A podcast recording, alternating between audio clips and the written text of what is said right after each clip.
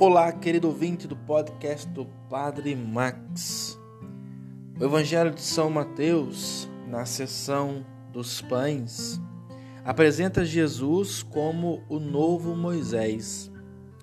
Ele reúne o novo povo de Deus que acompanha no deserto, nutre-o primeiro com a palavra de Deus, depois com um pão admirável superior ao maná.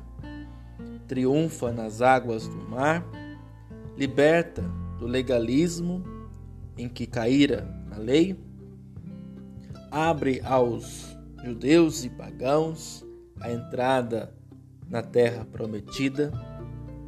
As duas multiplicações dos pães que ligam este contexto e prenunciam a Eucaristia, sublinham com vigor o fato de ser Jesus pessoalmente, muito mais do que Moisés, o sustentador do povo de Deus. Homens, mulheres e crianças. Com sua palavra, seus gestos e sua pessoa, sinais dos tempos e sinal de Jonas, na fé no verdadeiro pão.